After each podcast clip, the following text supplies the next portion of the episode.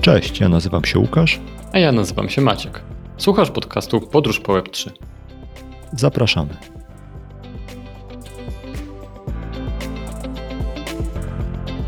Dzień dobry, Maćku.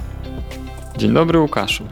Mam taką propozycję, żebyśmy zmienili tytuł podcastu z Podróż po Web3 na Podróż po zagrożeniach, zagrożeniach Web3. Tak. tak. Wydłużmy nieco tą nazwę, a to dlatego, że dzisiaj chciałem, żebyśmy porozmawiali o no, takich najbardziej spektakularnych, ale też takich trochę mniej spektakularnych hakach, które były w ostatnim czasie w świecie krypto. A mam wrażenie, że ten rok to jest w ogóle rok haków w krypto. W zeszłym roku y, naprodukowali protokołów i projektów, więc teraz te projekty wszystkie trzeba zhakować.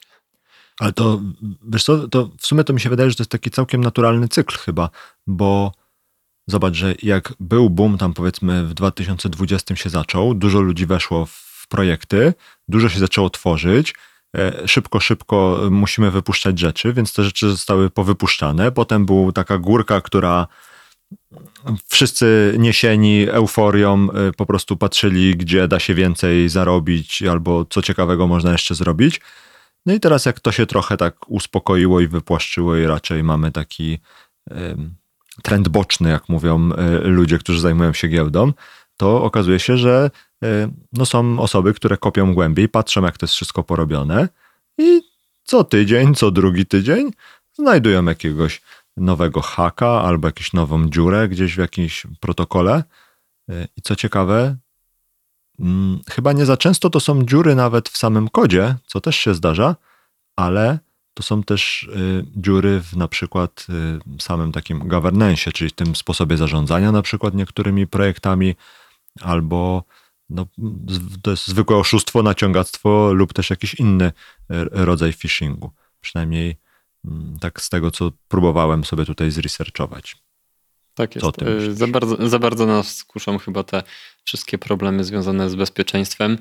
Mamy jakąś ciągotę do martwienia się, albo ja z mojej perspektywy patrzę na to w ten sposób, że to są ciekawe problemy do tego stopnia, że można na to patrzeć z bardzo wielu stron, co oznacza wprost, że można taki protokół atakować z bardzo wielu stron, co samo w sobie jest dosyć ciekawe. No bo jedna rzecz to jest jak zbudować zamek, a druga rzecz jak znaleźć wejście do tego zamku, do tej fortecy. Także porozmawiajmy. Jaki mamy plan w takim razie? Od czego zaczynamy? Plan jest taki. E, moja szybka matematyka powiedziała mi, że e, trzy takie duże, nazwijmy to haki w krypto, które się wydarzyły w ostatnim czasie, a dokładnie chyba na przestrzeni ostatnich dwóch miesięcy albo dwóch i pół, w sumie pochłonęły około miliarda dolarów. Co prawda to jest taka kwota, która dobrze brzmi clickbaitowo i tak pewnie nazwiemy jakoś ten odcinek, żeby tak to brzmiało y, zachęcająco do kliknięcia, y, ale no, to zależy od kursu mm, Ethereum, bo duża część z tych środków jest po prostu ukradziona w Ethereum, no i teraz jeżeli Ethereum spadnie, to, to niestety nie będzie ładny okrągły miliard, jeżeli urośnie, to będzie więcej. Ale chodzi o haki w bridge'u Wormhole, w no, to też Nie w Bridge'u Wormhole, tylko w Bridge'u Ronin. Bridge'u Ronin również i w Bridge'u Wormhole również. A, pardon. Tak, tak, bo Bridge Wormhole był pomiędzy blockchainami Ethereum i Solana, a Ronin był chyba między Ethereum i, i tym blockchainem, który jest odpowiedzialny za mm, Axie Infinity, czyli tą taką największą play to earn grę w krypto obecnie. A trzeci to jest protokół, który nazywa się Beanstalk i to jest protokół, który generował stablecoina. Tylko no, jak przejdziemy do tego, to opowiem trochę więcej o tym, czym się różnił ten stablecoin od innych, ale no, z grubsza chodziło o to, że to był protokół, który generował kolejnego na rynku stablecoina. Więc, to zacznijmy może od największego do najmniejszego.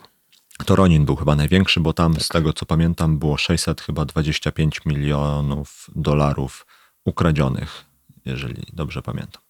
Tak, to było 600 milionów na dzień po kursie, na dzień ataku, 600 milionów e, w Ethereum i 25 milionów w USDC. Tak, i tam, e, co ciekawe, w tym całym haku spełniło się trochę to, o czym rozmawialiśmy przy okazji e, poligona i tych niebezpieczeństw związanych z poligonem, bo tam sytuacja była, bym powiedział, mocno bliźniacza. Tam też jest dziewięciu, co prawda tam są, chodziło o dziewięć nodów, które podpisują transakcje, ale no to jest dokładnie ta, ta sama proporcja, czyli jest dziewięć jakichś, nazwijmy to maszyn, które w przypadku, w którym pięć z nich się na coś zgodzi, no to jakby można tak naprawdę zrobić z tym, e, z tym wszystko. Dokładnie to się stało. Cztery z tych nodów należały do firmy, która odpaliła X Infinity i one, jakby ktoś przejął te cztery, te cztery nody i zgłosił się do właściciela piątego noda, czyli do Axie DAO, czyli DAO zawiązanego wokół no, ekosystemu gry Axie Infinity. I no, nie wiem jak to dokładnie wyglądało, ale prawdopodobnie było to wręcz do tego stopnia, że poprosił albo jakby w jakiś sposób zaproponował, żeby zgodzili się na mm, jakby bycie piątym tym walidatorem, który potwierdzi, potwierdzi e, dane transakcje, czy tam dane operacje w blok, znaczy w tym bridge'u pomiędzy Ethereum i Reninem. No i to, co się stało, to no, jakby model działania e, bridge'a jest taki, że na jednym blockchainie środki są, nazwijmy to tak umownie, blokowane, są, jest potwierdzenie ich zablokowania i są jakby, nazwijmy to znowu roboczo, uwalniane w drugim blockchainie. No i dokładnie to się stało. 625 około milionów dolarów zostało zamkniętych w portfelu e, czyimś prywatnym i teraz cały świat e, siedzi i obserwuje, co się z tymi pieniędzmi może wydarzyć, co jest znowu super ciekawe ciężko trochę ruszyć te pieniądze. W sensie kto się ukradł i nie za bardzo może cokolwiek z nimi zrobić. To znaczy, wiesz co, ja widziałem, że chyba już przez y, Tornado Cash one są przepuszczane. Teza chyba była taka, że to miało na celu, teraz mogę kłamać, ale miało to na celu obniżenie kursu i była założona pozycja, pozycja krótka na spadek kursu. Natomiast kurs y, nie spadł, no bo akcji powiedziało, że teraz już będzie wszystko dobrze. I teraz y, ta pozycja została, że tak powiem, utracona przez atakującego, co samo w sobie jest dosyć ciekawe. Więc chodziło o to, żeby nie ruszać tych środków, które zostały ukradzione. Natomiast ponieważ mm, ten plan się nie udał, to widziałem, że te środki już przechodzą przez Tornado Cash. I co więcej. Ale wiesz co, nie wiem, czy one, czy one tak przechodzą przez Tornado Cash, bo przez Tornado Cash jakby działa to w ten, ten mikser działa w ten sposób, że tam ustalasz konkretne jakby poziomy kwotowe które możesz przepuszczać. No i największy próg to jest 100 ETH. I teraz tego 100 ETH tam się dzieje mało, w sensie to jakby trochę za mało jest tych transakcji, żeby tak łatwo było wiesz, po 100 ETH wypłacać te pieniądze, bo jakby dalej to są takie kwoty i tak rzadko występujące w całym tym ekosystemie, że da się zlokalizować yy, dokąd one poszły. Przynajmniej taką czytałem tezę gdzieś, że, że da się to, to bardzo wyśledzić. ciekawe, bo byłem w środę na EVE Warsaw na meetupie i tam Tornado było poruszane, bo Tornado działa w oparciu o e, Zero Knowledge Proof, czyli jak zrobić, że wprowadzasz środki do Tornado, wyprowadzasz te środki z Tornado, ale ten adres, który wchodzi do Tornado, nie wiadomo gdzie wychodzi, a druga rzecz, ten kto wypłaca te środki, musi udowodnić, że jest właścicielem tych środków, ale jak zerwać to połączenie, bo na blockchainie wszystko jest jawne, jak zerwać to połączenie pomiędzy adresem, który chce wyprać środki i adresem, który chce je otrzymać, tak, żeby nie było wiadomo, kto jest właścicielem tych środków. No jak to zrobić? I, I właśnie między innymi ten Zero Knowledge Proof polega na tym, że wiesz, że dana transakcja jest prawdziwa, ale nie znasz szczegółów tej transakcji. E, I o tym mówię dlatego, że to było dokładnie poruszone bo jeżeli zrobisz to w prosty sposób, czyli wprowadzisz do, do Tornado Cash środki i natychmiast je wyciągniesz, no to możesz te kwoty połączyć. Bo to jest po prostu, wiesz, statystycznie da się to jakby połączyć, że weszło 100 eterów, wyszło 100 eterów, no to te dwa adresy są powiązane ze sobą. Natomiast na początku w ogóle kwietnia już 2000 eterów zostało wprowadzonych do Tornado Cash, tak jak tutaj czytam sobie. I no, 2000 terów, no to, to, to, to, to już są poważne kwoty tak naprawdę. I teraz patent polega na tym, że jeżeli im dłuższą masz przerwę pomiędzy wprowadzeniem kasy na mikser, a jej wyprowadzeniem, tym w międzyczasie się więcej operacji wykona i trudniej powiązać, kto wpłaci, który portfel wpłacił i który portfel wypłacił. Co więcej, jest też taki trend, że ponieważ Tornado jest wykorzystywane bardzo często, no bo to jest praktycznie jedyny taki mikser, który umożliwia ci to, to pranie, to coraz więcej adresów, które wypłacają pieniądze z Tornado jest blacklistowanych. To znaczy jest taka teza, że jeżeli ktoś był powiązany z Tornado, to znaczy, że chciał wejść na taki poziom anonimizacji swoich środków. Y, nie poszedł, nie tam, poszedł dla, tam dla zabawy. Jest to upierdliwe i dlatego są na niektórych y, protokołach blokowane te środki. No to jest też związane z y, regulacjami różnymi, ale ja już wchodzę w szczegóły, bo mam tyle rzeczy do powiedzenia, nie mogę tego tyle mówić, bo jeszcze e, rozmawiałem, mm, jak w Wiedniu byłem teraz na e, WordCampie i przy okazji e, rozmawiałem z paroma osobami z, ze sfery krypto, to jest coraz więcej regulacji, co jest jakby oczywiste, ale ten Know Your Customer, KYC, zaczyna wchodzić na nowe poziomy po prostu i jeżeli masz na przykład bitcoin i ten bitcoin nie możesz udowodnić pochodzenia tego bitcoina, to nie będziesz mógł robić transakcji albo nie będziesz mógł robić w ogóle z tym bitcoinem nic na przykład. No mówię przykładowo na bitcoinie, tak? To się coraz bardziej coraz bardziej jest to obregulowane i to jest tak naprawdę z jednej strony problem, z drugiej nie problem, no bo to jest de facto przez instytucje starej daty y, traktowane jako pranie pieniędzy, praktycznie finansowanie terroryzmu. Jeżeli jest taka teza praktycznie, tak mi się wydaje, że jeżeli nie, nie udowodnisz swojej tożsamości, która wpłaciła na początku tego łańcuszka pieniądze, to defaultowo jesteś terrorystą. I czyli tak, jesteś terrorystą, chyba że udowodnisz, że nim nie jesteś. O, może tak. To, to tyle w kwestii um, domniemania niewinności. Tak, to jest, nie wchodźmy, bo to jest temat powiązany z protestami w Kanadzie i wszelkiego rodzaju tego typu sytuacjami, które się mogą dziać i tutaj jakby takim lewarem, który ma potencjalnie rząd, mający instytucje różnej maści e, jakby do dyspozycji, więc jakby to, to jest trochę inny temat, ale jakby e, wracając do tego całego haka e, związanego z Axie Infinity i tym bridge'em, Ciekawe jest to, że founderzy Axie Infinity powiedzieli, jak zaczęto to drążyć, skąd się ten hack wziął i dlaczego on się wydarzył. Powiedzieli, że to było połączenie y, kwestii jakby takich y, związanych z bezpieczeństwem infrastruktury oraz rzeczami związanych z jakąś tam socjotechniką, co generuje takie domniemanie, że tam nie wszystko było zrobione po Bożemu, tylko gdzieś coś poszło na, y, czy gdzieś poszli na skróty, bo y, tam chyba COO y, tej firmy, która stworzyła Xinfinity powiedział, że no tak, bo my staraliśmy się, żeby jak najszybciej ta gra rosła i w związku z czym poszliśmy tam na pewne ustępstwa i tak dalej.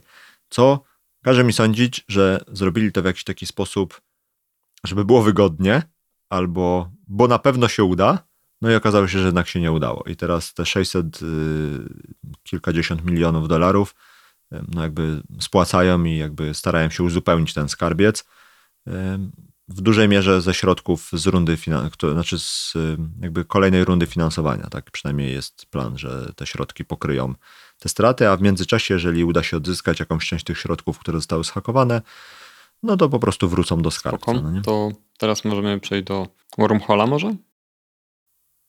Możemy przejść do Wormhola. On jest chyba ciekawszy, przynajmniej z takiego technicznego punktu widzenia, no bo o ile w tym Roninie, no to brzmi to tak, jakby tam po prostu ktoś czegoś nie dopatrzył tak e, z wygody albo z jakiejś takiej nieświadomości tego, jak niebezpieczne rzeczy robi. O tyle w Wormholu e, sytuacja była taka, że to już wspominaliśmy w jednym z odcinków, że znaleziono błąd i ten błąd został jakby zakolejkowany do, do, do jakby wrzucenia na tak zwaną produkcję, a ten błąd był bardzo śmieszny, a mianowicie ktoś pisząc jeden ze smart kontraktów użył niewłaściwej funkcji. To znaczy były dwie funkcje, które się nazywały bardzo podobnie, tylko w jednej z tych funkcji mm, były sprawdzane chyba wszystkie parametry, które są podawane do tej funkcji, y, tak, żeby jakby nie dało się tam podać czegoś błędnego. To znaczy, no był jakiś taki mechanizm sprawdzający, żeby jakby parametry podawane nie były błędne. I ktoś w smart kontrakcie używał tutaj starej funkcji, która nie miała tego sprawdzania jakby dodanego. No i teraz ktoś, jakiś pan haker, albo panowie hakerzy, albo panie hakerki, albo pani Państwo hakerka, hakerstwo. Albo państwo hakerstwo, e, zobaczyli, że jest jakby zaplanowane y, zmiana w kodzie jednego ze smart kontraktów, gdzie będzie jedna funkcja wymieniona na drugą. I to, co się wydarzyło dosłownie 3 godziny później, to jest to, że ktoś wywołał tą funkcję z właśnie takim argumentem, który spowodował, że e, znowu e, po jednej stronie tego, tego mostu zostały zablokowane środki. Tam jest chyba coś około 300 milionów e, dolarów, znaczy dolarów w ETH zablokowane na jakimś portfelu, który, który jakby nie wiadomo do kogo należy, ale no na pewno nie należy do tego, do kogo powinien należeć. I to jest w sumie ciekawe, że y, ten błąd został popełniony, że ktoś napisał taką funkcję, która no jakby nie sprawdzała tego i umożliwiała ten błąd, ale nikt tego nie zauważył do momentu, w którym nie został naprawiony, y, znaczy zakolejkowany do naprawy ten błąd. Tak i no. prawdopodobnie tego typu błędy mogą się powtarzać, bo ktoś e, uświadomił sobie e, skalę swojego problemu, tylko nie połączył faktów, że jeżeli to jest publiczne repozytorium, to de facto on publikuje tak jakby w telewizji opublikował informację, że a teraz łatamy tą i tą dziurę jeżeli ty wiesz, co to jest za dziura, no to w tym momencie, co jest to ogłoszenie, no to możesz już e, dokonywać ataków. I tak naprawdę ten atak był bardzo prosty, no bo tak jak czytałem, to funkcja nie sprawdzała adresów i mogłeś podmienić adres w drugim wywołaniu i dokładnie to się wydarzyło. I to nie jest atak, który wymaga dużo klikania. Czyli w 3 godziny od momentu opublikowania yy, wormhole został schakowany to jest krótko, no bo to albo monitorujesz wszystkie komity, albo ktoś miał farta, że to zauważył e, i zrozumiał, jaka jest ta, mm, jaka jest ta e, podatność na atak. Teraz sobie, jak, jak o tym mówię, to teraz sobie jeszcze myślę, że można byłoby założyć taki e, monitoring na funkcje, które są deprecated, czyli są przeterminowane. Jeżeli ktoś na GitHuba wrzuca funkcję, która ma nazwę taką siaką, która jest właśnie deprecated, bo jest podatna, to w tym momencie możesz y, atakować, tak? Co więcej, można byłoby taką funkcję w ogóle wyszukać, taką linijkę kodu zawierającą taką funkcję i przejrzeć wszystkie protokoły, które używają tej funkcji po to, żeby zobaczyć, które protokoły są podatne. Maćku, tylko pytanie zasadnicze jest, po co? Co byś chciał tym osiągnąć? Czy chciałbyś zostać jednym z użytkowników Tornado nie, Cash? Nie, nie, zupełnie nie. Bardziej sobie myślę o tym, w jakim, w jakim trybie taki haker dowiaduje się o tego typu podatności. No bo teraz wymyślam, jakbym był takim hakerem, yy, no bo wiesz, to są tak zwane zero day, podatności typu zero day, tak? Dnia zerowego. I oczywiście ta funkcja jest deprecated nie na darmo, bo jest niebezpieczna, ale ta podatność zero day polega na tym, że ktoś uświadamia sobie dziurę w swoim systemie i w momencie uświadomienia jest to zero day. Albo jest to osoba z wewnątrz firmy i ją łata i już nie jest zero day, bo nie ma jej wcale, albo jest to jakiś yy, security expert, który wynajduje tą dziurę. No i potem jest handel tymi dziurami. Na przykład y, wszystkie te y, podsłuchowe systemy Pegasusy, y, no to one wykorzystują dziury zero day. Po prostu jest handel w ogóle na czarnym rynku dziurami i, i, można sobie kupić taką dziurę i kogoś atakować, kto jest podatny, bo to jest zero day, nikt tego jeszcze nie załatał. Chodzi mi o to, że po prostu jest to o tyle ciekawe, że jaka jest metoda dojścia, tak? Tych protokołów jest cała masa, ich kod jest jawny, można wyszukać użycie tej funkcji. Jak o tym myślę, to dziwię się, że to zostało tak późno zrobione. To znaczy, że to jest aż przedziwne, że to nie zostało zrealizowane wcześniej. No ale wiesz, może to jest tak, że inne te funkcje, które są deprecated, to one nie pozwalają ci na to, żebyś na przykład ukradł te pieniądze, no nie? Bo no to nie zawsze będzie taka sytuacja, że ta dziura będzie oznaczała, że możesz podmienić adres portfela, na który mają lecieć wszystkie transakcje i że realnie będzie to zasilało twój portfel. No tylko to może być dziura w stylu, że no nie wiem, cokolwiek innego, no nie? Będą leciały na portfel, który nie istnieje, albo cokolwiek takiego i no, co z tego, chodzi, że znajdziesz takie coś? To... No? Nikomu nie zależy na tym, żeby to znaleźć w ten sposób. Zależy im tylko na tym, żeby na tym zarobić. Chodzi o to, że otoczenie nie umożliwia ci wykorzystania błędnie użytej funkcji na przykład, tak? Bo jest tak skonstruowane otoczenie, że e, ok, jest dziura, ale nie ma możliwości wykorzystania tej dziury, tak? O to ci chodzi?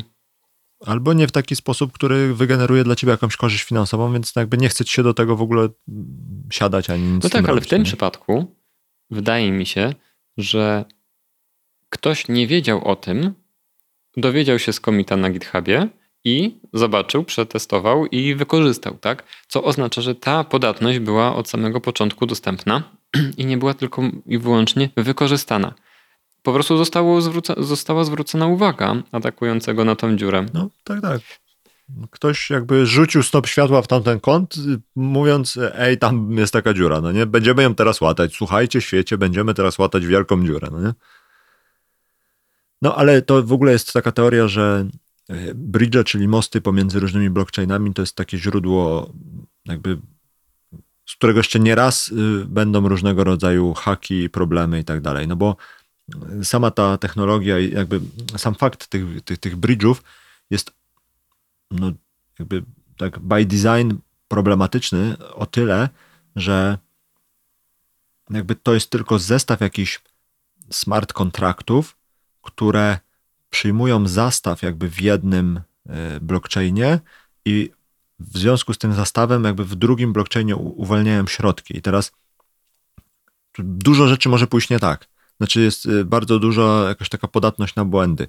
I teraz e, no mówię, jest taka, są takie teorie, że póki ten rynek nie jest wystarczająco duży, wystarczająco sprawdzony i tak dalej, to może nie najgorszym rozwiązaniem byłoby zrobienie trochę bardziej scentralizowanych tych mostów, gdzie jakby jakaś firma, która jest właścicielem takiego mostu, ma jakiś swój, no jakby, nie wiem, czy skarbiec, czy jakieś takie dodatkowe środki, które są jakimś gwarantem tych operacji i tego, że to faktycznie wszystko funkcjonuje, że jest jeszcze do tego jakaś taka dodatkowa warstwa, która oczywiście no, jest nie w duchu całej decentralizacji, a anonimowości względnej i tak dalej, e, ale no, robi to, co robią na przykład banki w sytuacji, w której przelewamy środki pomiędzy krajami, no nie? czyli że no, ktoś potwierdza, że faktycznie przyjął te środki, że te środki są u niego na koncie i mówi, że w takim razie mogą te środki pójść gdzieś dalej, mogą zostać uwolnione, a sama ta transakcja fizycznie może się wydarzyć du dużo, dużo później na przykład. No nie?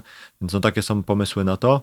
E, no zobaczymy. No, dwa te największe haki wygląda na to, że są właśnie e, zrobione w, przy wykorzystaniu bridge'ów, no nie? więc coś to mówi o, o jakby jakości i podatności na wszelkiego rodzaju haki. Tak, o, ogólnie o mm, też do tego dojdziemy e, a propos tego wykorzystania bridge'ów i tego, po co są te bridge, no bo Ronin powstał w konkretnej potrzebie.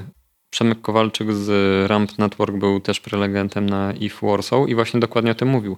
Omawiał skalowanie Ethereum i dlaczego na przykład powstał Ronin, bo Axie Infinity tak eksplodowało pod kątem userów, zatkało sieć, że trzeba było stworzyć system, w którym te transakcje będą dokonywane. No i y, zostało to wykonane w oparciu o Ronina, y, którym jakby miał swoje problemy, tak? To znaczy, że jeżeli masz mieć y, 5 na 9 podpisów, a 4 należą do jednej firmy, no to to nie, no nie ma takiej opcji, że to jest wiesz, zdecentralizowane. To są wszystko mm, trade-offy, to są wszystko kompromisy, na które e, się idzie, bo albo stawiasz coś, co się stawia łatwo i szybko, ale nie jest do końca e, bezpieczne, albo stawiasz coś, co wymaga bardzo dużego nakładu finansowego, technologicznego, ale na, przykład jest scentralizowane i e, przynajmniej ty jako twórca takiego tworu masz nad tym kontrolę. I przykładem takiego scentralizowanego e, blockchaina jest właśnie Flow, który powstał przez, przez to, że Dapper Labs potrzebowało e, takiej platformy, na której można byłoby realizować ich projekty w oparciu o NFT, a Dapper Labs stoi za CryptoKitties, które jak eksplodowały te parę lat temu, no to znowu zatkały sieć Ethereum. No i w drugiej turze, jak były opracowywane kolejne projekty, właśnie NBA Top Shot, Dapper e, stworzył e, blockchain flow po to, żeby te transakcje były tam jakby dokonywane właśnie. Transakcje kupna, sprzedaży, dystrybucji NFT-ków. Tak i jakby wydaje mi się, że jest dużo takich projektów, w których ta decentralizacja w tym początkowym stadium jest bardzo umowna.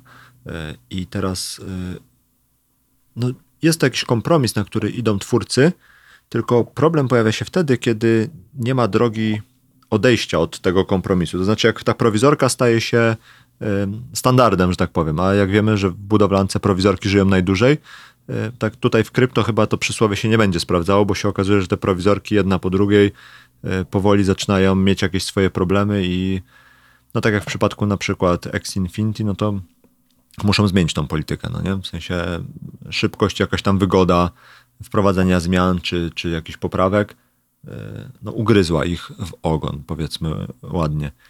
I teraz co jest ciekawe, to jest też to, że jak duża jest dysproporcja pomiędzy osobami korzystającymi z tego typu rozwiązań i pieniędzmi, które się jakby przelewają przez tego typu rozwiązania, a osobami, które to w jakiś sposób sprawdzają i audytują. Mam przynajmniej takie poczucie, no bo przecież to nie jest tak, że e, z tego Ronina wyciekły wszystkie pieniądze. Nie, tam wyciekło 600 ileś milionów dolarów, tam jeszcze mnóstwo tych pieniędzy zostało, a tam był tak spektakularny bug, no nie? W sensie e, w jaki sposób wyglądają te wszystkie audyty, czy jakby, czy jakby w jaki sposób jest to zarządzane, w jaki sposób są robione jakieś testy, nie wiem, jakiekolwiek testy yy, przez twórców, że no do, do, do tego stopnia da się to schakować, no nie? No, w sensie, nie wiem, czy ja potrafię to dobrze jakby ubrać słowa, no ale no, to jest gra, która generuje jakieś setki, czy tam, nie, w 2021 chyba mieli półtora miliarda obrotu, czy coś w tym stylu, w dolarach. Więc no, to jest ogromny tak naprawdę biznes, którym okazuje się na koniec, że cztery z dziewięciu nodów, które podpisują transakcje, należą do tej firmy i one są w jakiś taki sposób pokonfigurowane, że ktoś jak przejął jeden, to przejął wszystkie, więc to brzmi jakby, kurde, na komputerze w piwnicy było to odpalone e, w czterech różnych okienkach i ktoś tam po prostu zszedł i kliknął co trzeba, no nie? To wręcz tak absurdalnie wygląda, no nie? E, no biorąc pod uwagę ilość pieniędzy, ilość jakby osób, które są tam zaangażowane, no to to jest bardzo dziwne, no nie? W sensie takim, że to jest tak niedopilnowane, że aż strach się bać. Trochę też nie wiem, jak wyglądał atak. Także tutaj wydaje mi się, że pana ochroniarza w biurowcu poprosili tak, o kluczyk. Ale... Powiedział, że to kurier i ma dużą paczkę i zniesie do piwnicy. Znaczy wiesz, no to wszystko jest też podłączone i jest zespawane z byciem dostępnym e, i znowu, trochę nie wiem jak ten hack wyglądał, natomiast też są grupy, które się mega specjalizują w tego typu atakach. E, ten, ten atak na Ronin jest związany z grupą Lazarus, która jest związana z mm, północną Koreą, co mi się absolutnie nie łączy y, do kupy, bo y, gdzie Korea Północna i ich dostęp do internetu y, i, i, i, i, i tak dalej. Um, ale kto ci powiedział, że ta grupa musi siedzieć w Korei Północnej? Nie mogą siedzieć gdziekolwiek indziej, a to, że pieniądze dostają od rządu Korei Północnej. No tak, tak, sprawa. jak najbardziej. Mm, idąc dalej, mimo wszystko, jest to zaskakujące, a może wcale nie jest zaskakujące, że y, Korea Północna jest. No, no, no bo wiesz, jak w inny, sposób powiążesz daną grupę z danym państwem, tak? No, zresztą te państwa no, muszą dawać taką protekcję, tak? To znaczy muszą dawać protekcję, że nie będą ganiać tych wszystkich hakerów, albo nie będzie mi zależało. No i tutaj, y, wiesz, no jakoś trzeba finansować może budżet państwa Korei Północnej z, z czegoś po prostu. Ministerstwo haków mają i tam jest taki pan minister śmiechem, żartem, y, możemy przejść do trzeciego z największych haków z ostatnich tygodni, czyli do y, już zupełnie innego i trochę bardziej takiego, bym powiedział, wyrafinowanego y, sposobu, w jaki mm, hakerzy wyciągnęli pieniądze z takiego protokołu, który się nazywa Beanstalk. To jest protokół, który był odpowiedzialny za jakby wytworzenie stablecoina BIN. I teraz krótkie wytłumaczenie, czym są stablecoiny i jak się dzielą. Stablecoiny to jest nic innego jak odpowiednik walut fiat, czyli w tym wypadku dolara, w świecie krypto. To znaczy, żeby w świecie krypto móc kupować rzeczy, y, a nie być jakby w jakiś taki mocny sposób dotkniętym zmiennością ceny, czy to Ethereum, czy Bitcoina, czy jakiejkolwiek innej kryptowaluty, wymyślono, że jakby będą w świecie krypto też odpowiedniki walut takich światowych, najpopularniejszą walutą, która jest przenoszona jest dolar i taki stablecoin ma nic innego jak za zadanie e, utrzymywać swoją cenę na poziomie 1 dolar za jednego stablecoina. E, takimi najpopularniejszymi jest przykład Tether albo USDC. To są tak zwane stablecoiny pierwszej generacji, czyli takie stablecoiny, które są e, skolateryzowane, czyli mają, nie wiem jaki jest polski odpowiednik tego słowa, ale chodzi o to, że po prostu, przynajmniej w teorii, e, liczba wygenerowanych przez dany protokół stablecoinów, na przykład powiedzmy USDC, odpowiada ilości dolarów zamkniętym w skarbcu jakiegoś banku. Tutaj są znowu kontrowersje w przypadku Tethera, że oni nie mają pokrycia pełnego wszystkich wy, wymintowanych Tetherów, czyli USDT e, w banku, tylko jakąś część. No ale generalnie założenie jest takie, że jakaś organizacja zamyka powiedzmy miliard dolarów w banku i jakby odpowiednik tych miliarda dolarów generuje w postaci stablecoina. To jest taki najprostszy, najbardziej bym powiedział, nie wiem czy prymitywny, to taki najprostszy, to jest chyba najlepsze słowo, e, sposób tworzenia stablecoinów. Drugi rodzaj stablecoinów to są stablecoiny tak zwane algorytmiczne. To są takie stablecoiny, które mm, mają za zadanie odwzorowywać e, jakby poziom cenowy dolara e, przy użyciu jakiegoś innego zestawu albo jednego tokenu w taki sposób, żeby zastaw jakby wykonany przy użyciu danego e, środku, tak nim obracać, tak manipulować jego ceną, żeby odpowiadała ilości wymintowanych stablecoinów. Czyli na przykład, jeżeli mamy mm, jakby UST, czyli stablecoin blockchaina Terra, to tam jakby odpowiednikiem po drugiej stronie jest token Luna, którego generowanie albo tak zwane palenie, czyli po prostu usuwanie z systemu, ma stabilizować cenę dolara. I teraz y, Luna akurat poszła w tą stronę, że jeszcze dodatkowo do skarbca dokładają bitcoina i inne y, asety po to, żeby móc y, w trochę bardziej zaawansowany sposób algorytmami sterować tak, żeby UST jakby utrzymywało tak zwany PEG, czyli wartość jednego dolara.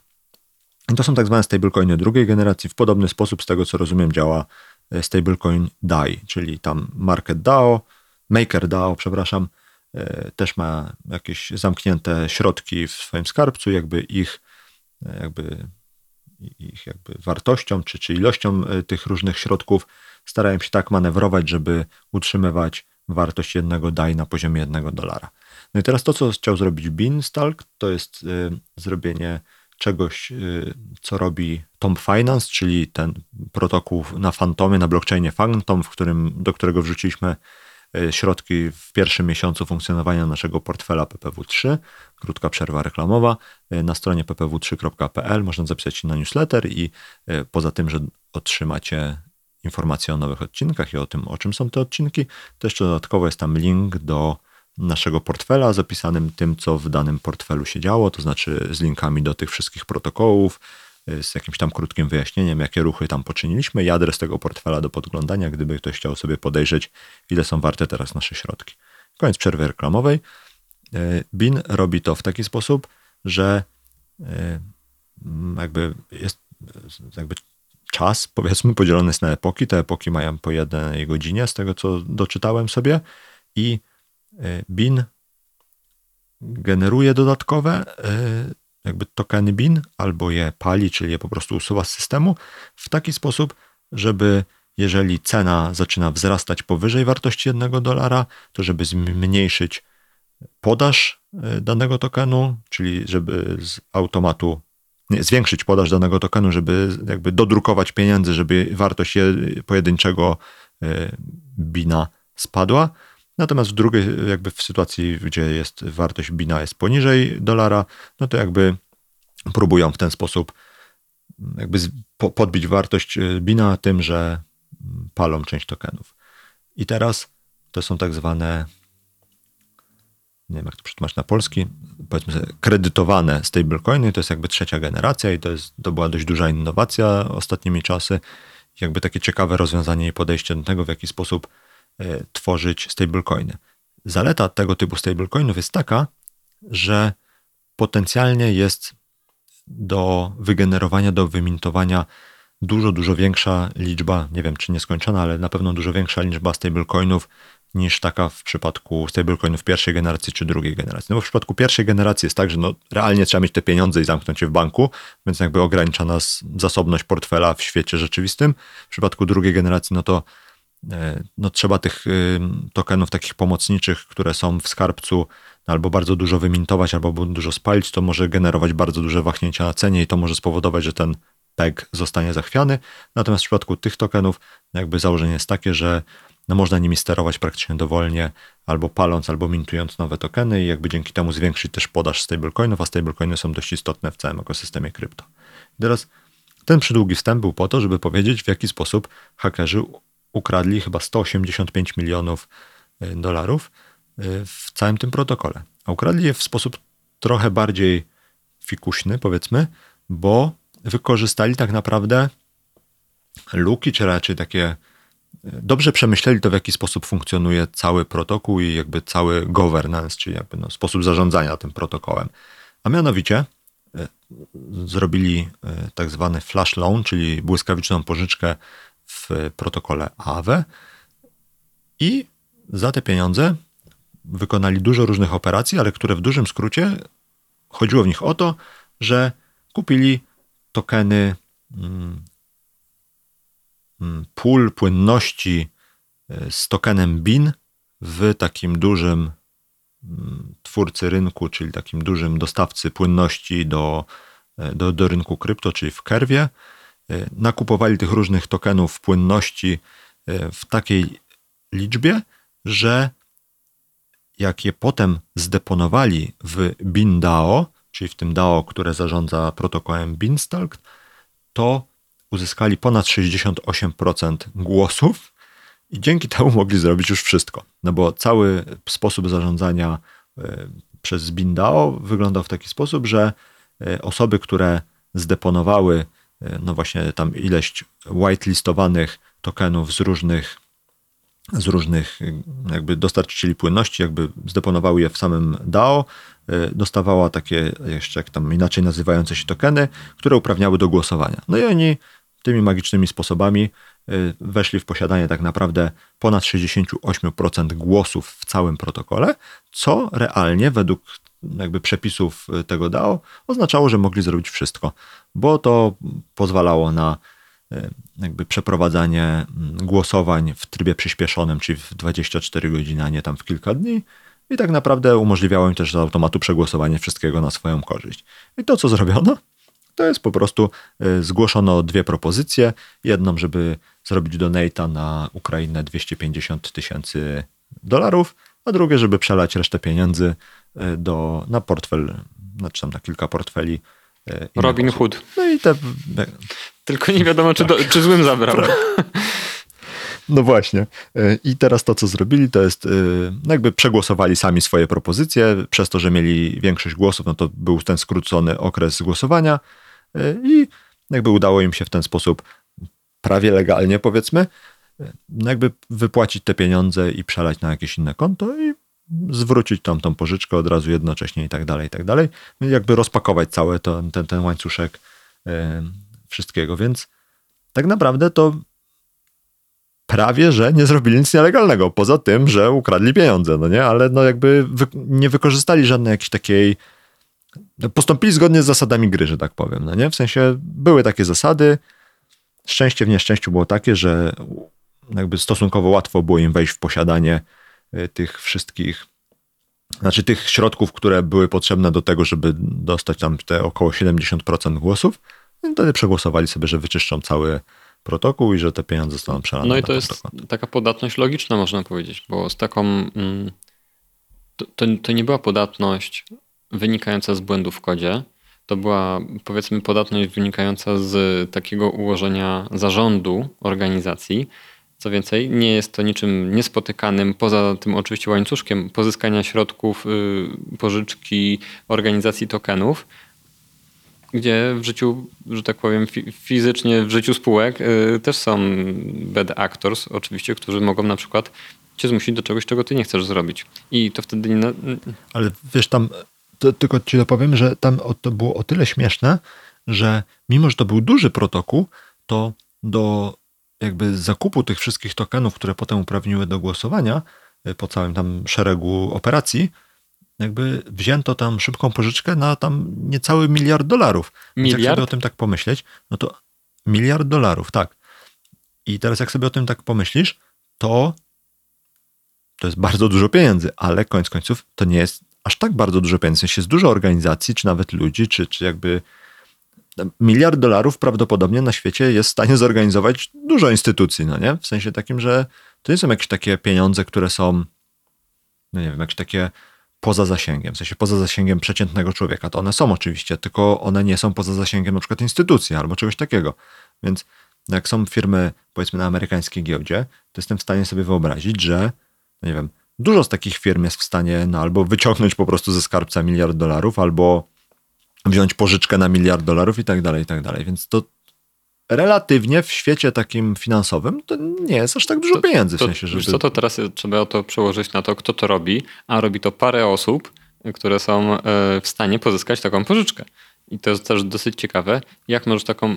No. Ale wiesz co, ten flash loan działa w taki sposób, że dlatego jest flash, że on się odbywa jakby w jednej transakcji. To znaczy tego się nie da zrobić ręcznie, to się wywołuje y, poprzez y, API dla deweloperów i to działa w taki sposób, że jakby w blockchainie nie ma śladu, jeżeli do, dobrze zrozumiałem to, co czytałem na ten temat, że w blockchainie nie ma śladu po tej pożyczce. To znaczy, że ty bierzesz tą pożyczkę od takiego AWE, jeżeli jej nie oddasz, to tak jak ona by się nie wydarzyła jakby z punktu widzenia blockchaina. No nie? Więc tak, bo to w jednym bloku transakcji, tak? Czyli jak mamy y, blo, y, tak. na blockchainie mamy bloki, to, to, dla słuchaczy i jeden blok obejmuje kilkadziesiąt lub kilkaset operacji, które są podpisywane, no to na początku tego bloku mamy wzięcie pożyczki zaprogramowane w kodzie, potem są operacje wszystkich innych ludzi, którzy w tym czasie też chcą je wykonać, a na końcu tego bloku my spłacamy tą pożyczkę, więc ta pożyczka de facto jest zaciągnięta i spłacona w jednej transakcji. Można by powiedzieć, że ona się praktycznie nie odbyła i to jest nie, nie istnieje, nie istnieje no bo y, jest automatycznie anulowana, jeżeli ten blok, w tym bloku, to, to jest ciekawe bardzo architektonicznie, bo to w życiu prywatnym tego praktycznie nie można przeprowadzić. Możemy sobie wyobrazić taką sytuację, że wchodzimy do banku, mówimy dzień dobry w sekretariacie czy tam na bramce, idziemy do pana e, w okienku i prosimy dzień dobry, proszę miliard dolarów. I pan ci mówi tak, to jest pana miliard dolarów, ale jeżeli wyjdziesz z banku, to ci je zabiorą, więc zanim wyjdziesz z banku, musisz się spłacić. I ty robisz rundkę na korytarzu i spłacasz. Z jednego tak, okienka do drugiego. w jednym okienku z prawej strony, a pożyczkę, a spłatę robisz w lewym okienku z lewej strony. I w życiu takim fizycznym, że tak powiem, to jest zupełnie bez sensu. Tylko, że na blockchainie okazuje się, że e, ty mając te miliard dolarów w walizce, jak zadzwonisz do kumpla i mówisz mu, dobra, mam kasę, to on ci pozwoli zrobić coś innego, bo on wie, że ty masz tą kasę i ty jesteś takim pseudo właścicielem tych pieniędzy na czas zakończenia transakcji, czy tam walidacji tego bloku na blockchainie, e, ale de facto to jest taki jakby moim zdaniem to jest trochę taki błąd logiczny. Znaczy nie to, że błąd logiczny, podatność logiczna i z tym nie da się za bardzo zawalczyć, bo jest tak jest skonstruowany blockchain i te flash loany wydaje mi się, że będą zawsze. I tak samo jak można robić tak zwany front running i przejmować um, NFT-ki, bo ktoś chce je, że tak powiem, sprzedać albo wymintować i można się podłączyć przed, podsłuchać po prostu transakcję, ją przepłacić i się stać posiadaczem dobrodziejstwa wykonania tej transakcji czy po prostu jak ktoś ci podaje piłkę, to ty ją w locie mm, komuś zabierasz z ręki, mimo że to powinna być atomowa, niepodzielna transakcja, to ona nie jest atomowa z definicji, dlatego że tak działa blockchain, tak jest skonstruowany, tak jest zaprojektowany i te e, rzeczy będą miały miejsce i będą się działy. Także tak e, wyjaśniliśmy, czym jest flash loan. Ja bardzo jestem zadowolony z mojej metafory bankowej. E, pożyczka bez pożyczki. Ale ale ona jest w ogóle właśnie tak jak o tym mówisz, o tej metaforze, to wydaje mi się, że to właśnie pokazuje, jak trzeba uważać z jakimiś porównaniami do świata takiego finansowego, bo no te rzeczy wydają mi się takie absurdalne wręcz, nie? w sensie no jakby trzeba zupełnie inny mindset przyjąć do tego, bo no, bo to dokładnie jest tak, jakbyś w banku poszedł w jednym okienku, pożyczył pieniądze, a w drugim je oddał i zapłacił jeszcze fee bankowi. No nie? No po co miałbyś to robić? No po nic. No nie? W sensie nie ma żadnego sensu. A w świecie blockchaina, jeżeli popiszesz całe skrypty, które robią wszystkie te operacje, które zrobili ci ludzie, którzy okradli ten protokół Beanstalk, no to no oni wzięli pieniądze, od razu za nie kupili tam jedne tokeny, drugie tokeny, trzecie tokeny, powymieniali je i tak dalej, i tak dalej, zdeponowali w tym Beanstalku i jakby oddali od razu pożyczkę, no nie? W sensie jakby za chwilę się jakby cały ten cykl zakończył, ale to uprawniło ich do tego, że mieli z powrotem jakby czyste konto w protokole, w którym pożyczali pieniądze, tam minus jakieś fee i dostęp do głosowania nad wszystkim w protokole Beanstalk. To jest, no mówię, jakbyś nad tym tak zastanowić, to praktycznie nie zrobili nic złego, no nie? No w sensie, no, pomijając fakt, że ukradli pieniądze, ale no jakby nie było tam żadnego haka, nic takiego. Po prostu zrobili szybko wszystkie operacje, które można było mamy, i, i, tyle. No nie? Mamy, Teraz... ducha, mamy ducha prawa i literę prawa. Oni byli zgodni z literą prawa blockchainowego i wykorzystali dostępne narzędzia, ale duch prawa y, był nie okej, okay, bo dokonali rzeczy złej tak naprawdę. Tak, jeszcze zabawne jest to, że wy, no zabawne, ciężko powiedzieć, no bo pewnie osoby, które zostały okradzione z tych pieniędzy, no to jakby nie jest to dla nich zabawne, ale jakby ciekawe może jest to, że żeby jakby odwrócić trochę uwagę od całej tej, tego wszystkiego, co jest planowane, no to jakby pierwszym z pomysłów było to, żeby 250 tysięcy dolarów przelać na e, ten portfel Ukrainy oficjalny, no jakby żeby wesprzeć ich w działaniach e, obronnych przeciwko Rosji. I teraz to jest kolejny poziom ciekawości jest to taki, w ogóle ciekawe to jest chyba najczęściej używane przez nas słowo, Maćku, e, w tym podcaście, jakby tak policzyć. No poza tym wszystkimi poza słowem, momentami, w których po, się zawieszamy. Poza słowem e. bezpieczeństwo jeszcze. A może tak. Ale teraz z punktu widzenia Ukrainy, no to oni wiedzą dokładnie, które pieniądze są z kradzieży, no nie? W sensie mają portfel, na którym są wpłacane datki i teraz to była tak duża i tak spektakularna i tak głośna akcja, że jakby można zidentyfikować dokładnie, które pieniądze na koncie Ukrainy pochodzą z kradzieży z protokołu Beanstalk. I teraz co taka Ukraina ma zrobić? No, oddać te pieniądze? No to no mogą oddać potencjalnie, no powiedzmy, że to było proste. Y, pod warunkiem, że tam już jest wszystko wyprostowane w Beanstalku i tych pieniędzy po prostu nie przejmą znowu ci, którzy je kradli, no nie? Ale no tak naprawdę dostali, no nie wiem, jak dotacje z kradzionych pieniędzy, no nie? Niemalże, bo to są tokeny, to nie, jest, tak. to nie są środki finansowe, to są ekwiwalenty, to są tokeny to są skórki do karabinów w kanterze. E, to można tak, tak, tak powiedzieć, bo to jeszcze jest trochę tak traktowane. No i teraz jest jeszcze dylemat moralny. To okej, okay, poproszę Ukrainę, gdzie ludzie giną. E, oddajcie 250 tysięcy dolarów, gdzie e, jedna rakieta chyba ten Javelin tyle kosztuje. No, a wiesz, to, to Javelin to Javelin, ale no, tyle kosztuje też masa środków opatrunkowych, no, jedzenia no. albo wody, no nie? I teraz, no właśnie dlatego mówię, to, to jest, kurde, ciekawe z takiego punktu właśnie moralno-prawno jeszcze jakiegoś.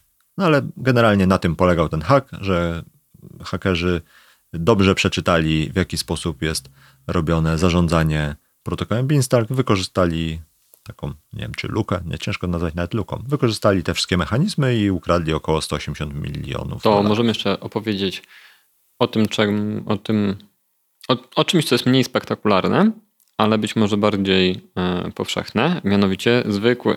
Przyziemne. Tak, zwykłe, nudne, zwyczajne oszustwa. Oszustwa typu y, kupię iPhone'a na Allegro za 700 zł, 13 Pro. No i teraz dostajesz y, paczkę, a w tej paczce nie ma nic. Albo nawet nie dostajesz paczki nigdy. Czyli tradycyjne zakupy u ludzi, którzy y, zostawiają cię z niczym. No i w sferze NFT to jest bardzo popularne.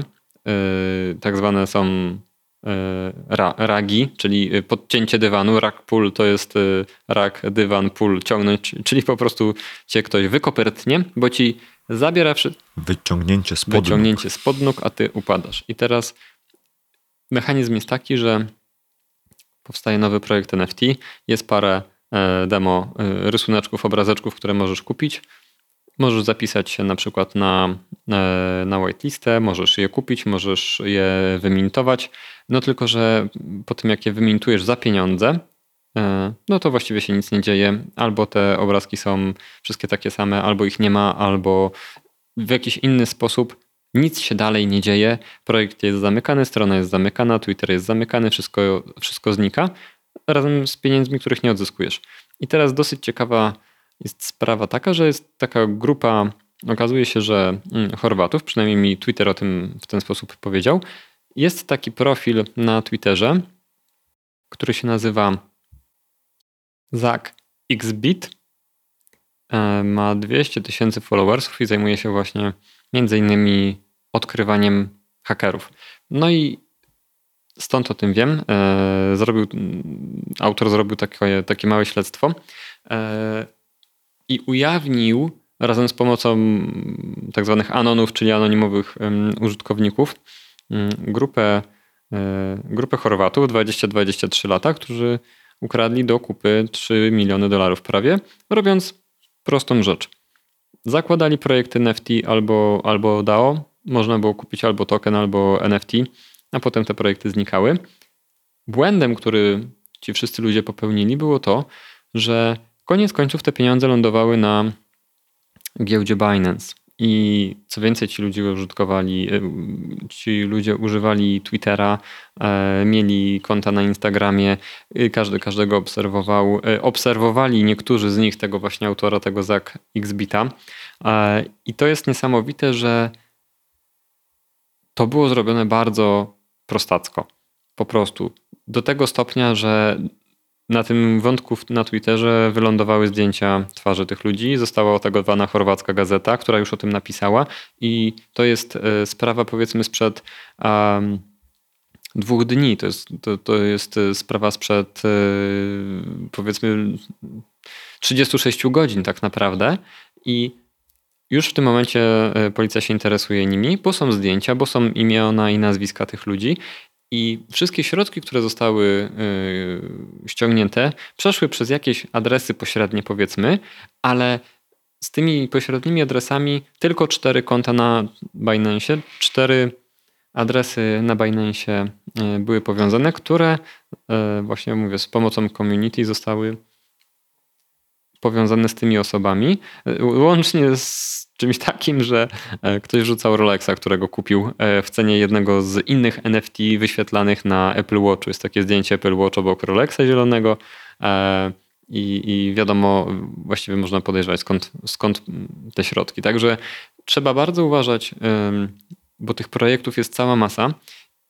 Twórcy takich projektów oszukańczych liczą na to, że po prostu ktoś kupi ich projekt, token e, NFT i po prostu będzie można zabrać mu te pieniądze. Liczą na ludzką naiwność, rządzę pieniądza i tego, że można się łatwo e, dorobić. Jest wielki hype na łatwe i szybkie dorabianie się pieniędzy. Dlatego my tak trochę oponujemy i jesteśmy w kontrze, żeby rozmawiać bardziej o bezpieczeństwie, o tym, jak te projekty są realizowane, rozmawiać z twórcami o na trochę głębszej płaszczyźnie niż to, że coś idzie w górę albo coś leci w dół i gdzie tutaj ulokować swoje dolarki, tudzież euraski, żeby jak najwięcej zarobić. To jest oczywiście fajne i przyjemne, dopóki się nie ulokuje ich w jakimś tak zwanym rack poolu. No ale wiesz, to znowu wracamy do tego tematu e, o, o obosieczności miecza krypto, to znaczy tak samo jak łatwo było te projekty stworzyć, tak samo łatwo było wpaść im z tymi projektami, no nie? W sensie to jest, kurde, tak jakby sprzedawali właśnie zamiast iPhone'ów ziemniaki, tylko biorąc za nie pieniądze na jakimś Elixie i te pieniądze potem przelewali sobie na konto w banku, które jest założone na nich. No nie? W sensie to jest, to, to jest ten level jakby złożoności. I teraz y, no wszystkie platformy właśnie w stylu Elixów, Allegrów i tak dalej, no w jakiś sposób próbują z tym walczyć. Z projektami NFT trochę nie ma jak walczyć, no bo on, jakby rynek jest otwarty, każdy może założyć Discorda, każdy może założyć Twittera i może stwierdzić, że to będzie nowy projekt, że on tam coś wymintuje, jest jakaś whitelista, na którą się możesz zapisać, potem coś za to dostaniesz, no nie? Że tam potencjalnie tanio to kupisz. Co więcej, te, te rzeczy, które mm, kupiłeś, czy tam jakby które dostałeś w ramach tego, że zapisałeś się na whitelistę, one mogą przez jakiś czas normalnie funkcjonować w obrocie. I ten tak zwany rack pool może wystąpić dużo, dużo później. I teraz jest taka obawa, że właśnie na przykład tak jak jest Polygon albo inne te blockchainy, że to właśnie wystąpi z czasem, to znaczy przy osiągnięciu odpowiedniej skali.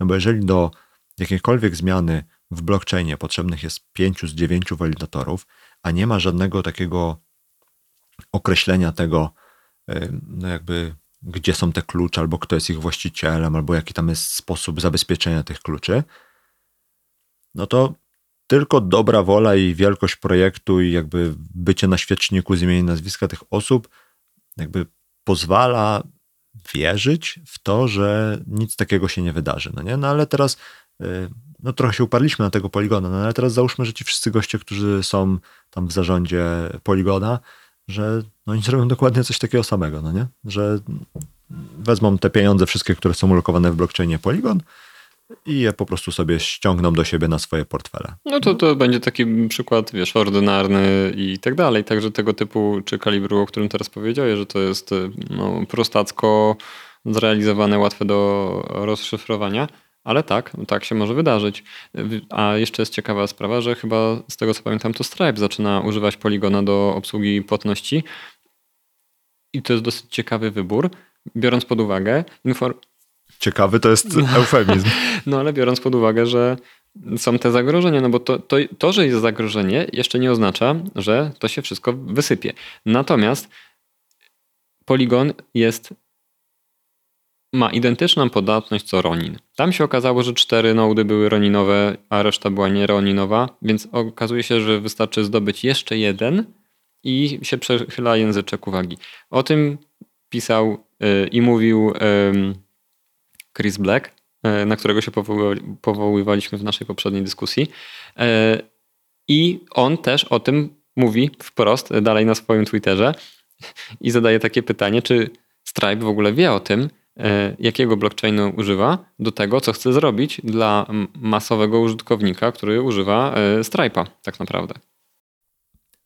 No on w ogóle, znaczy to jest o tyle ciekawy gość, że wydaje się, że on ma takie, bym powiedział, momentami dziwne poglądy, może tak y, ładnie to nazwę, ale ta jego taka, ta taka jego powiedzmy sobie paranoiczność w tych tematach bezpieczeństwa y, związanych z blockchainem jest przy tym taka, bym bardzo powiedział, przyziemna. W sensie to nie są takie jakieś wyimaginowane problemy. No bo on na przykład mówił o tym w ten sposób, że no okej, okay, jest ten poligon, nie ma żadnego udostępnionego czy w żaden sposób pokazanego, jakie są zapewnione zasady bezpieczeństwa e, tych podpisywaczy pięciu z dziewięciu potrzebnych.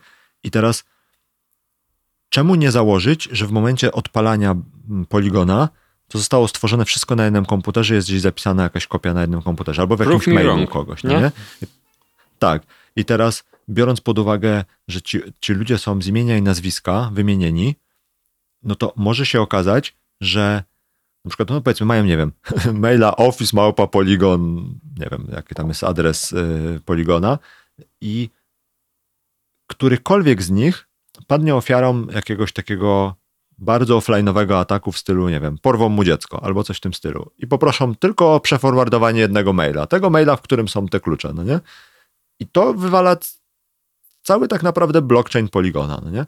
I teraz można, mówię, można mu uznać, że to jest jakieś paranoiczne, ale no, jakbyś nad tym, nad tym zastanowił, no to czemu to by się miało nie wydarzyć? Tam już jest tyle pieniędzy i teraz jak wchodzi w to Stripe, to tam będzie jeszcze więcej pieniędzy przepływać przez cały ten blockchain, że to się może już za chwilę zacząć komuś opłacać, żeby to zrobić, no nie? Więc wydaje mi się, że cała branża taka krypto Web3 ma do odrobienia bardzo dużo lekcji związanych takim z bezpieczeństwem i z takim chodzeniem na skróty, bo mam wrażenie, że przez to, że te protokoły y, i te wszystkie projekty powstają często w jakimś takim super przyspieszonym tempie, też przez to, że brakuje powiedzmy programistów, no i też wszystkich innych osób, no to jestem sobie w stanie wyobrazić, że jakość tych osób, które jakby biorą udział w tych projektach też jest różna, to wydaje mi się, że jeszcze nieraz usłyszymy o różnego rodzaju hakach, problemach i tak dalej. I no, jakby nie na darmo już jeden miliard e, dolarów przynajmniej wyciek w trzech dużych hakach w tym roku, a mamy co dopiero. A te haki stają się coraz bardziej e, sophisticated, bo myśląc o tym, jaka nagroda jest do zdobycia, można polować na tego słonia i tropić go bardzo, bardzo długo. Na Twitterze Chwila tak, uwagi wystarczy. Znowu nie? byłem na IF Warsaw e, i rozmawiałem z jednym człowiekiem tam, który akurat miał rundę finansowania i mówił, że wraz z tym. Um, rundę finansowania czego? Swojego projektu. E, zdobył, okay. zdobył środki. Mówi, że wraz z tym im jego projekt staje się bardziej popularny, ataki stają się coraz częstsze i coraz bardziej wysublimowane, łącznie z tym, że są ataki na jego rodzinę, polegające na tym, że są spreparowane strony na Facebooku, imitujące jego, jego, no, jego projekt, tak, żeby wchodzić w interakcję z tym projektem, żeby albo zainfekować na przykład komputer przez y, jakiś malware, albo y, ujawnić jakieś dane, no cokolwiek, co by zbliżyło atakującego do osoby foundera na przykład, nie? To jest jedna rzecz. I te socjotechniki to jest pierwsza linia po prostu ataku, która może pozwolić dostęp, na dostęp. Tak? To nie są ataki yy, przez terminal, nie? to są ataki socjotechniczne, które yy, pozwalają wejść w albo posiadanie informacji, które pozwolą na dalszą autoryzację, albo yy, uzyskać dostęp do maszyny, do komputera, która pozwoli na wszystko inne. No i teraz to się też wiąże z tym, co znowu Maciek wyczytał w internecie, a propos takich ataków socjotechnicznych. Jest taki koleś, który się nazywa, ma nick na Twitterze mm, Thomas G. Natomiast on jest founderem e, startupu, który się nazywa Arrow i oni robią jakby statki e, powietrzne pionowego startu, tak? Czyli powiedzmy samoloty, które chcą, które chcą zamienić na, na, taksówki. Tak? To, jest, to, to jest ogólnie idea. Nie? Natomiast on opisuje całą historię ataku, który, mm, któremu uległ, skutecznie uległ, ale nie stracił pieniędzy. I to był fart, że nie stracił swoich pieniędzy, w ilości chyba 120, 120 eterów. I oni mają DAO, które organizuje całe badania i ich startup jest zorganizowany w formie DAO i budują sobie te swoje maszyny. I mają Discorda. I na Discordzie pojawił się ktoś, kto bardzo się zaangażował w projekt, e, bardzo dużo dawał do community, poprosił o moda, dostał tego moda, e, dawał, dawał, dawał, zaczął w ogóle designy robić, e, rendery 3D. No, mega zaangażowany. No i to trwało parę tygodni. Potem się pojawiła siostra tego, tego, tego tego aktywnego człowieka, która się dziwnym trafem znała e, za pośrednictwem swojego szwagra z kimś z Airbusa. I teraz mamy wspaniałe połączenie człowieka, który robi w y, sferze aerospace swój projekt i kogoś z Airbusa, kto, no to jest naturalna, naturalna, ciekawa rzecz. Kogoś z Airbusa, który może przychylnym okiem spojrzeć na ten projekt, może dać jakieś finansowanie, prowadzić po fabryce, a ona przy okazji w kryptoświecie ma swój projekt z NFT-kami związany, który zaraz launchuje. E, super się z nią gada i tak dalej, i tak dalej. Skracając historię, przechodzę dalej, dalej, dalej w tej historii, żeby tutaj nasi słuchacze nie, nie, im uszy nie zwiędły. E, dochodzi do tego, że w ramach wdzięczności za umówione spotkanie z Airbusem, temu, temu ownerowi, ona prosi go, żeby przetestował ten, ten projekt.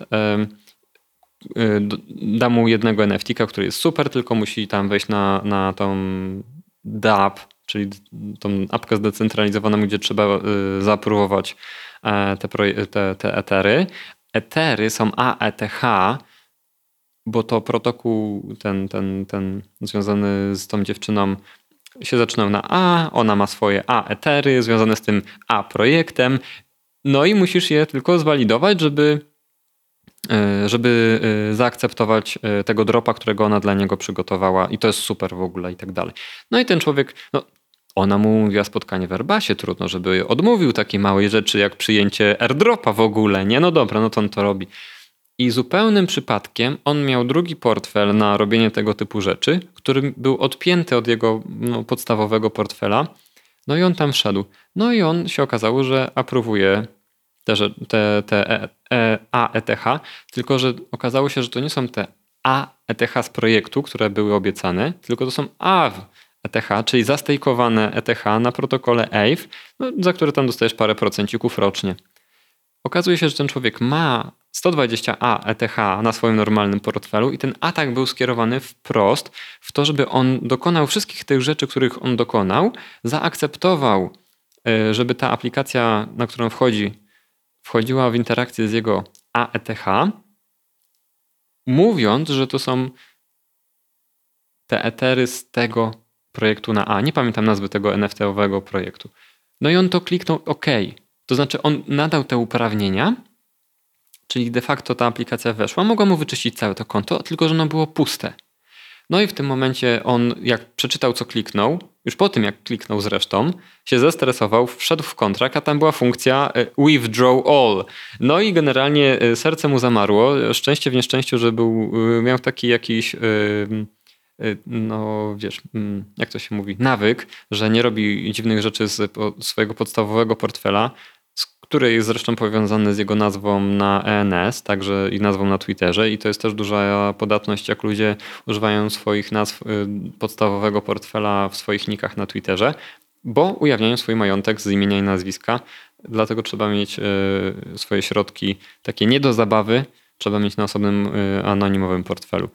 I taka jest historia człowieka, który jest z branży, jest świadomy, buduje firmę, a jednak stał się ofiarą podatności, typowej podatności socjotechnicznej, zbudowania zaufania na przestrzeni wielu tygodni. I teraz, jaką trzeba energię włożyć, czas poświęcić, bo jedno to jest, wiesz, oczywiście można w Indiach te rendery zamawiać, to nie są duże pieniądze, ale ten czas, który ty poświęcasz na chodzenie wokół swojej ofiary, znalezienie ofiary, znalezienie sposobu scenariusza i tak dalej, okazuje się, że no, to są utracone korzyści, gdybyś komuś inną na przykład ofiarę y, sobie upatrzył i tego będzie więcej tak naprawdę. Wiesz, tylko... Co więcej, ten, ten projekt NFT tylko... to był no, no. sklonowany projekt, który istnieje w, w świecie. To znaczy po prostu była zmieniona, nawet nie była zmieniona nazwa, tylko była zmieniona domena, czyli został cały projekt, ta cała aplikacja została sklonowana. Ta dziewczyna, ta siostra jest founderką tego projektu i został jej e, jakby profil jakby odtworzony, to się wszystko zgadzało. Jakby ktoś zrobił double checka, to by znalazł ten projekt, znalazł tych ludzi, znalazł te Discordy i tak dalej. Ona teoretycznie istniała, tylko była klonem po prostu fikcyjnym, no. hakerskim. No wiesz, tylko że to się tak wydaje, że to jest tak dużo roboty, ale jak sobie pomyślisz, że 120 ETH to jest, no nie wiem, liczmy, że ETH na dzisiaj to jest 3000 dolarów, no to to jest gra warta 300 kilkadziesiąt tysięcy dolarów, no nie? No czyli w Stanach no to jest powiedzmy y, roczna pensja dewelopera, ale no nie wiem, w jakimś kraju, który ma no nie wiem, słabszą walutę albo po prostu jest biedniejszy, czyli praktycznie w każdym kraju świata, to to mogą być pieniądze na pokolenia prawie, że no nie? Więc to nawet jakbyś za tym chodził 3 lata i by ci się udało, to dalej ci O to mi chodzi, że to jest dużo roboty, ale dlatego jest dużo roboty, że nie każdy ci się hak uda. I po prostu musisz spędzić... A możesz równolegle możesz. je robić, no nie? W sensie tak, nic tak. stoi na przeszkodzie, żebyś sobie na przykład równolegle trzy takie haki robił, no bo musisz tylko O, o co mi innego chodzi? To nie, nie są haki, które polegają na tym, że y, ktoś ci wysła maila z R N banku, tak? Zamiast M bank to masz R, N bank wygląda jak mbank.pl, nie? No i to, to, to, to, tego typu haki trudno ci zautomatyzować i zmasować, nie? Phishingowe haki, wiesz, yy, da się yy, zmasować, ale nie takie, które yy, wymagają dużej pracy. Oczywiście one mają większą skuteczność, co widać na załączonym obrazku, że tak powiem, y, przytoczonej historii, no ale tak się dzieje. I te haki, o których mówiłem mm, tego foundera, też są sprofilowane. Na przykład inwestor do niego pisze: Ej, ziomek, yy, zadzwoń do mnie, bo chciałem coś obgadać, nie? Z normalnego maila, tak? Także tego typu rzeczy myślę, że w ogóle wszyscy ludzie są podatni na tego typu ataki, a jest cały czas zerowa świadomość, yy, nawet mówię w zwykłym internecie po prostu, yy, bezpieczeństwa w internecie. I Sekurak na przykład robi wspaniałą robotę i i niebezpiecznik, uświadamiając ludzi, ale wiesz, no na przykład y, mamy sezon rozliczania podatków y, w Polsce i jest presja na to, żeby to robić przez internet. A jak się autoryzujesz, jak nie masz y, tego loginu takiego ePUAP-owego, no to robisz to przez bank na przykład, nie?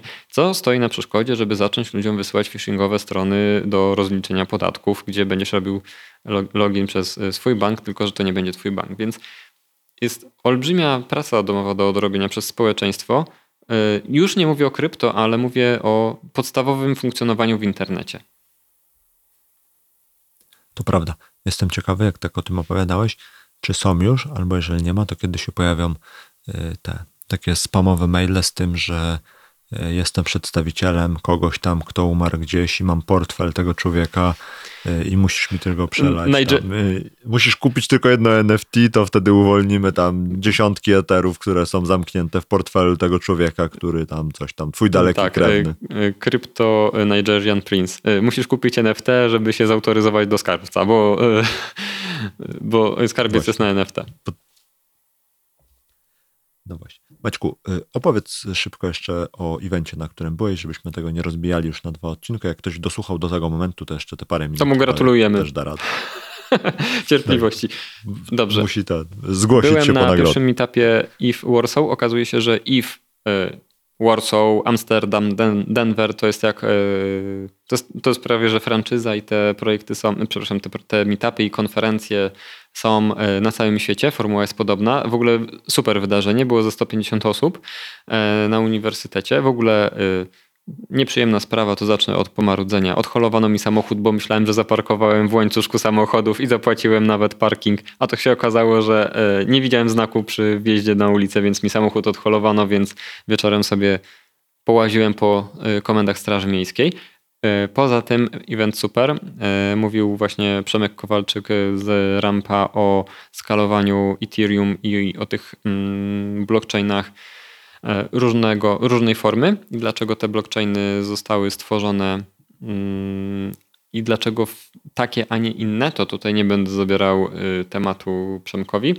A także y, prelegentem był Marek Kirejczyk, który stracił głos w dniu konferencji i mówił jak Batman, ale dotrwał do końca swojego wystąpienia i mówił o tym, ym, czym są, ym, czym jest taki koncept jak zero knowledge.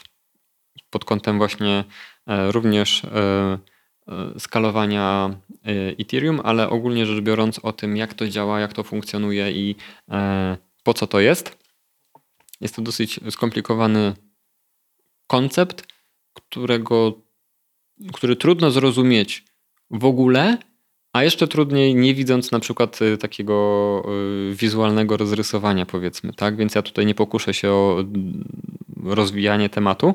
Natomiast e, jest to też bardzo taki low-levelowy, y, algorytmiczno-matematyczny problem, e, polegający na tym, jak udowodnić, że na przykład dana transakcja miała miejsce bez ujawniania szczegółów tej transakcji. To znaczy, żeby można było określić, że ja tobie przelałem te środki bez ujawniania, kto do kogo te środki przelał. To znaczy, to jest trochę zawiłe, dlatego nie będę się y, kusił o to, żeby ten temat głębiej wyjaśnić. Natomiast wspaniałe było w tym evencie również to, że każdy był otwarty i sympatyczny i każdy z każdym chciał rozmawiać. Nie było żadnej absolutnie bariery wejścia w środowisko, zabrania y, głosu, zadania pytania albo y, porozmawiania z deweloperami, którzy tam byli. Tam byli i deweloperzy, i founderzy. Dużo było founderów w ogóle. Byli ludzie, którzy byli na IF Amsterdam, które było tydzień temu i brali udział w hackatonach. Naprawdę jestem w głębokim szoku, jak sympatyczne środowisko się zebrało i jak ciekawe dyskusje e, potem e, po, po prelekcjach, powiedzmy, po tych wykładach miały miejsce. A czy to jest cykliczna impreza? W sensie będzie jakieś kolejne edycje? Tak, to jest takiego? cykliczna impreza do momentu, w którym będzie we wrześniu y, główna impreza. To są meetupy y, na tak zwaną rozgrzewkę, a potem będzie hackathon we wrześniu. Zachęcam do śledzenia if Warsaw na, e, na Twitterze i tam będzie więcej e, tam będzie więcej mm, informacji. Y, Ja się wybieram na każdy możliwy, który, w którym nie będę miał kolizji, no bo mówię, Jesteś naszym wysłannikiem w terenie, e, redaktor, reporterem z tego tak, z reporterem terenowym jestem generalnie i dowiedziałem się w ogóle w środę chyba o 14 o tym evencie i na 18 tam pojechałem, także um, Dlatego źle no, się oczywiście, że tak, dlatego zaparkowałem źle, bo dojechałem za daleko w centrum miasta i, i pokarało mnie. No. Y, Ktoś pytał na Twitterze, y, sorry, na Discordzie ktoś pytał, czy, by, czy miał nadzieję na aftarki. Aftarki były w podgrupach, a ja miałem afterek na Straży Miejskiej. Z, Z panem komendantem. komendantem, tak jest. Dobrze. No dobra. Dobrze Maćku, to dzięki za informację o, o e, IF Warsaw. Mm, I co? Chyba na dzisiaj wystarczy tutaj naszych e, dywagacji i opowieści o różnych hakach w krypto. E, Tak jak wspominałem, jeżeli ktoś chciałby podejrzeć nasz portfel, o którym mówimy przynajmniej raz w miesiącu, e, to po zapisaniu się na newsletter na ppw3.pl tam dostaniecie linka, gdzie można zobaczyć to, co robimy na tym portfelu, gdzie jest dziennik naszych operacji, nazwijmy to, i adres naszego portfela do podejrzenia sobie. A co? Na dzisiaj już wszystko. I co? Trzymaj się, Maćku. Dzięki, Hej. trzymaj się.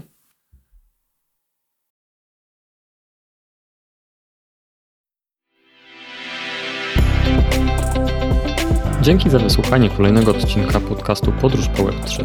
Żeby nie przegapić kolejnych odcinków, pamiętaj, żeby zasubskrybować ten podcast w swojej aplikacji do podcastów.